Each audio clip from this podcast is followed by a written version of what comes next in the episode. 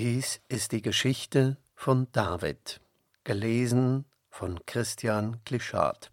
Aus Irmgard Ved, die Bibel, einfach lesen. Gottes Weg mit den Menschen, erschienen im Neukirchner Kalenderverlag 2020. David in der Höhle. Es war ein heißer Tag. David wanderte über die Berge. Eine Schar Männer begleitete ihn. Plötzlich, was war das? In der Ferne entdeckte er Saul mit seinen Soldaten. Er war gekommen, um David zu fangen. Schnell versteckte sich David mit seinen Begleitern in einer Höhle. Da saßen sie nun im Dunkeln und sahen gespannt auf den Weg hinaus. Keiner rührte sich, keiner sagte ein Wort. Plötzlich stand Saul am Eingang der Höhle. Er schaute hinein, den Männern stockte der Atem. Ob Saul sie entdeckte? Nein, er bemerkte sie nicht. Er rief seinen Soldaten zu Steht still, wir machen hier Pause. Darauf zog er sich allein in die Höhle zurück. David und seine Männer trauten ihren Augen nicht. Saul war in ihrer Höhle. Er ahnte ja nicht, dass sie sich hier versteckt hielten. Auf, David, flüsterten die Freunde. Jetzt ist Saul in deiner Hand. Töte ihn auf der Stelle. Jetzt oder nie. Warum zögerst du noch?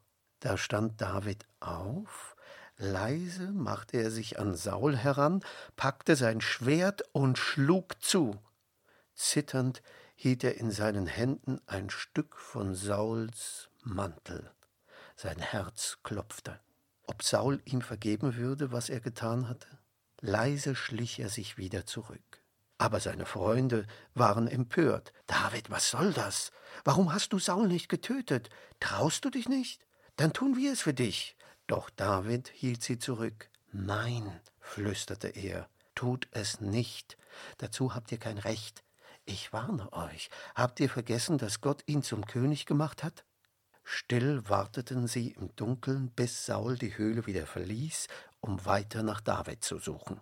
Da wagte sich David endlich aus der Höhle hervor. Mein König, rief er laut hinter Saul her, warum jagst du mich wie deinen schlimmsten Feind? Sieh doch, ich war in derselben Höhle wie du, ich hätte dich töten können, aber ich habe dir nichts getan, nur dieses Mantelstück habe ich abgeschnitten.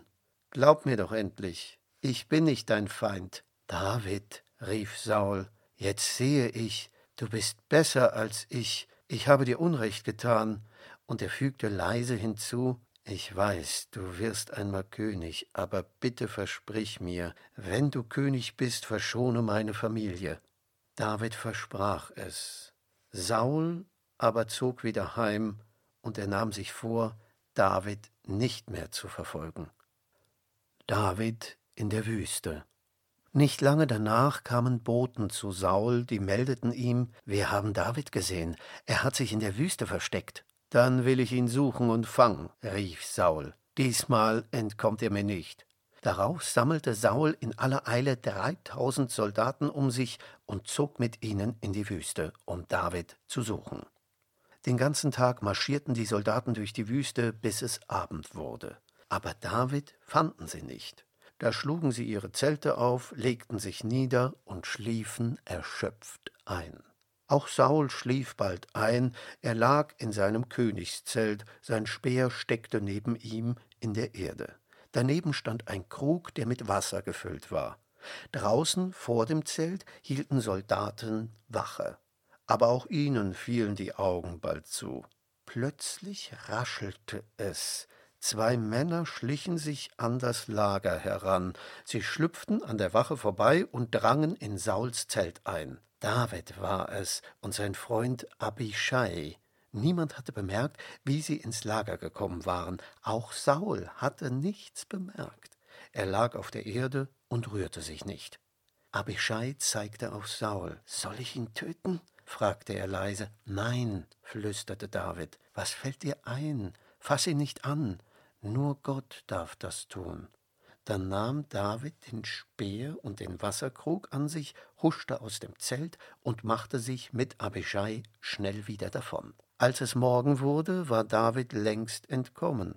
Er stand oben auf dem Berg und rief laut zu den Zelten hinab Hört ihr Soldaten, ihr bewacht euren König schlecht. Ich war heute Nacht bei ihm und hätte ihn töten können. Seht den Speer und den Krug. Das ist der Beweis. Da wachte auch Saul auf. David, rief er erschrocken, ist das deine Stimme? Ja, antwortete David. Glaubst du jetzt endlich, dass ich nicht dein Feind bin? Da schämte sich Saul und rief Es tut mir leid, David, ich habe dir Unrecht getan. Komm her, ich tu dir nichts an. Aber David kam nicht. Er wusste, Saul würde wieder nicht halten, was er versprochen hatte. So gab er einem Soldaten den Krug und den Speer, der brachte beides zu Saul zurück. David aber floh ins Land der Philister. Er sah Saul nie mehr wieder. David wird König. Danach brach wieder ein Krieg aus. Die Philister zogen mit ihrem ganzen Heer gegen die Israeliten. Da sammelte Saul alle seine Soldaten und rückte gegen die Philister vor. Sein Sohn Jonathan zog mit ihm in den Kampf. Doch David war nicht dabei. Er hielt sich immer noch bei den Philistern versteckt. Dort wartete er bange auf die Nachricht von den Israeliten, was würde aus Israel und was würde aus Saul und Jonathan, wenn die Philister siegten? Nach drei Tagen kam endlich ein Bote zu David, der rief Aus, aus, der Krieg ist aus, die Philister haben gesiegt, die Israeliten sind alle geflohen, und Saul und Jonathan sind tot. Was? schrie David entsetzt. Woher weißt du das? Wer hat es dir gesagt? Ich habe es selbst gesehen, sagte der Bote. Da zerriß David sein Gewand, weinte und klagte. Und er dichtete für Saul und Jonathan dieses Lied. Ach, wie sind die Helden gefallen, es tut mir leid um dich, mein Bruder Jonathan, du warst mir sehr lieb.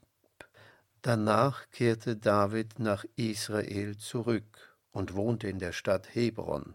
Dort wartete er, bis er erfuhr, was Gott mit ihm vorhatte. Endlich, nach sieben Jahren, kamen die Israeliten zu David und baten ihn, Sei du jetzt unser König. Ja, antwortete David, ich will euer König sein. Und er dachte daran, was der alte Samuel vor vielen Jahren gesagt hatte, Du, David, sollst König sein über das Volk Israel.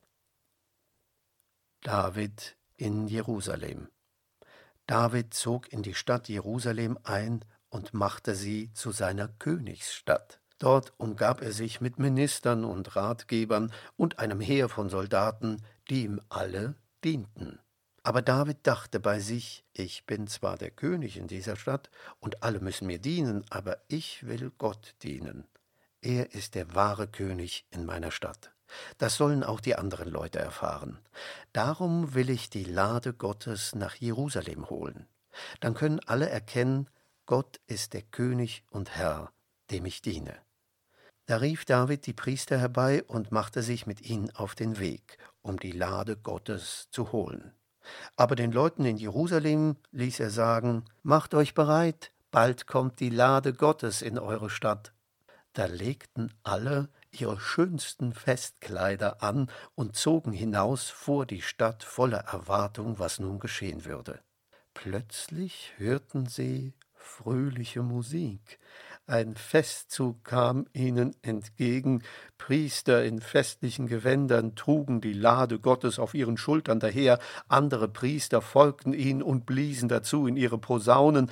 David aber lief vor der Lade her, hüpfte und tanzte wie ein Kind.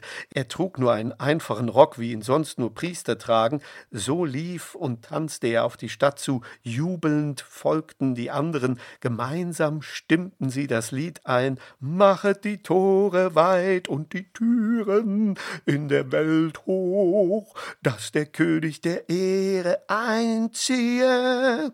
Da gingen die Tore weit auf und die Priester zogen mit der Lade in die Stadt ein. Dort feierten sie miteinander das Königsfest Gottes, alte und junge, große und kleine, An diesem Fest dankten sie Gott, ihrem König und Herrn, dass er zugesagt hatte, bei ihnen zu wohnen. Als aber David am Abend nach Hause kam, rief ihm seine Frau spöttisch entgegen Du bist mir ein feiner König, du hast dich heute vor allen entblößt und getanzt wie das Volk auf der Straße. Aber David antwortete Ich habe vor Freude getanzt, weil Gott bei uns wohnt. Vor ihm will ich gern noch viel niedriger sein. Das war der zweite Teil der Geschichte von David. Gelesen von Christian Klischat. In der Reihe Ankerpunkt Kurze Geschichten gegen Langeweile Evangelisches Dekanat Alzey-Wöllstein 2020